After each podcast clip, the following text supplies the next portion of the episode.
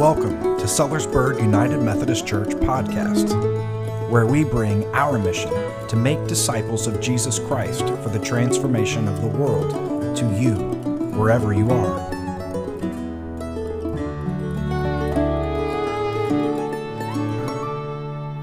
Our scripture reading today comes from Mark chapter 16, verses 1 through 8. It may start to sound familiar, but it may leave you with a bit of an unfamiliar. So if you'd like to join with me in your reading, or you can read on the screen. When the Sabbath was over, Mary Magdalene, Mary the mother of James, and Salome bought spices so they could go and anoint Jesus' body. Very early on the first day of the week, just after sunrise, they came to the tomb. They were saying to each other, Who's going to roll the stone away from the entrance for us? When they looked up, they saw that the stone had been rolled away, and it was a very large stone. Going into the tomb, they saw a young man in a white robe seated on the right side, and they were startled. But he said to them, don't be alarmed. You are looking for Jesus of Nazareth who was crucified. He has been raised. He isn't here.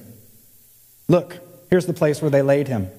Go, tell his disciples, especially Peter, that he is going ahead of you into Galilee. You will see him there, just as he told you. Overcome with terror and dread, they fled from the tomb. They said nothing to anyone because they were afraid.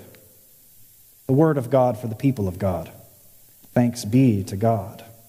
Please pray with me and please pray for me. Lord, I thank you for your word, which brings life to us. Bless what has been prepared, that you may speak through me in spite of me.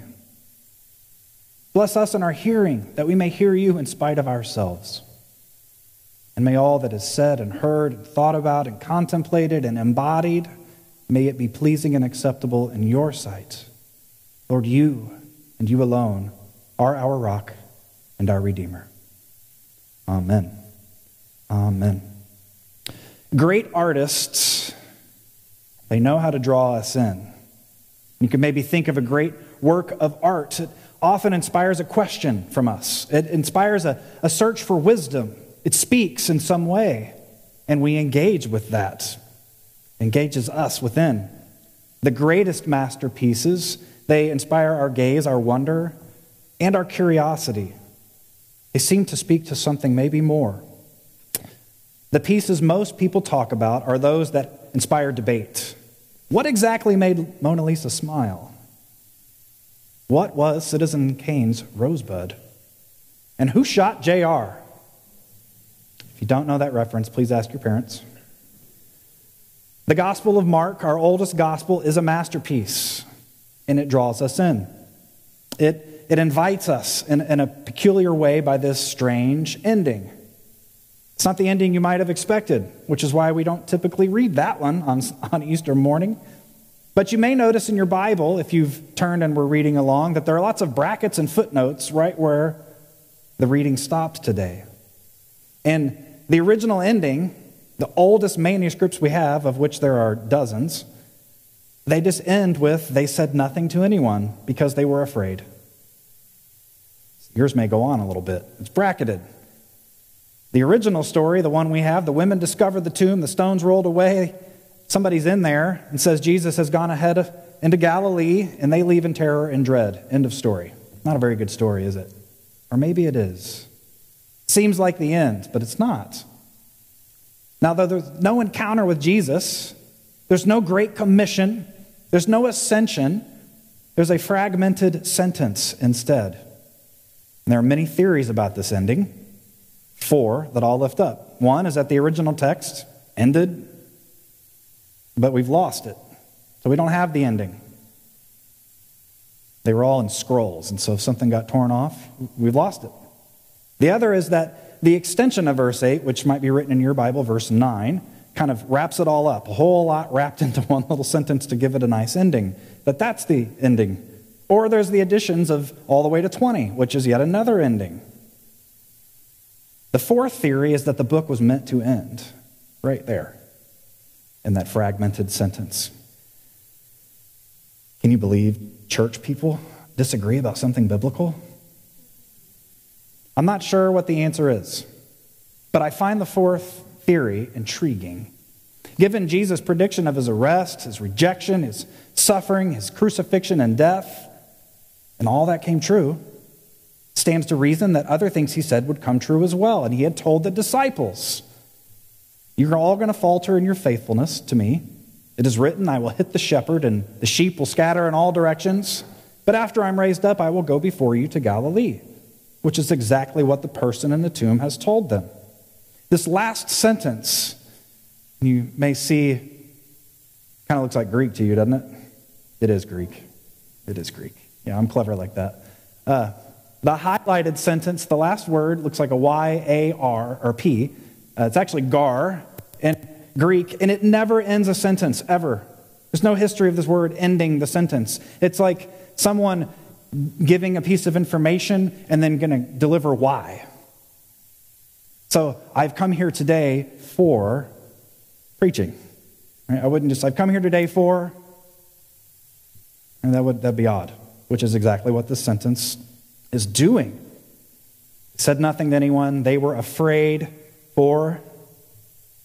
The fourth theory is based on the early Jesus movement that someone would have had a copy and been reading the gospel to a group of people, potential converts, and these copies were, were handled with great care and great authority. So if you've been given one, you're going to handle the reading with great care and authority. So the reader would come to the end of this sentence, and the idea is that the reader would finish the story. The women obviously said something to someone, right? We know what happened. Eventually they talked. But the point is the empty tomb, it simply proves that Jesus' body wasn't there, right? We're rational Western thinkers. Jesus' body just wasn't there. That's what the empty tomb proves. If the story ends there, it leaves lots of questions, lots of doubts. After all, we know of anybody else that's walked the earth after they have died? Where the story gets its life, where our faith gets its divine breath, is in the witness of the resurrected Jesus. We don't say Jesus was risen, we say Jesus is risen. Because Jesus is alive and at work today. Where? In the body. The empty tomb is very is small potatoes compared to the resurrected Jesus. Amen? So the early readers would finish the stories themselves. They'd point to the empty tomb, but then they would say, for, and they would share their witness of where they have seen the resurrected Jesus, because it was in that story that would prove the life that went beyond the grave. It's that story. Have you shared your witness lately? And I don't mean have you shared about the empty tomb, but have you shared your personal encounters with the risen Jesus of Nazareth, the Christ, the Savior? Have you witnessed to the miracles you've seen, to the resurrections you've experienced? We all have empty tombs in our lives, amen? Deaths of our pride, of our ego, of our ignorance, of our reputation. We've all suffered. Amen? We've all lost a lot. We've all been hurting. We've experienced despair. We've experienced broken relationships. We've been through the darkest valleys, the shadow of death. And here we are, hope filled people of the Holy Spirit. Amen? That is a miracle. My hunch is that you have encountered the risen Jesus. It's what led you here this morning. It's what's kept you in the faith. It's what's made you hungry to know more, to walk in this faith. Jesus Christ lives within his body, the church, you and me together. Jesus Christ is risen. Now, now that you've survived the tombs of your life, how will you respond? Will you be like the women in the story? Or will you go and share the good news like lots of other women and men did?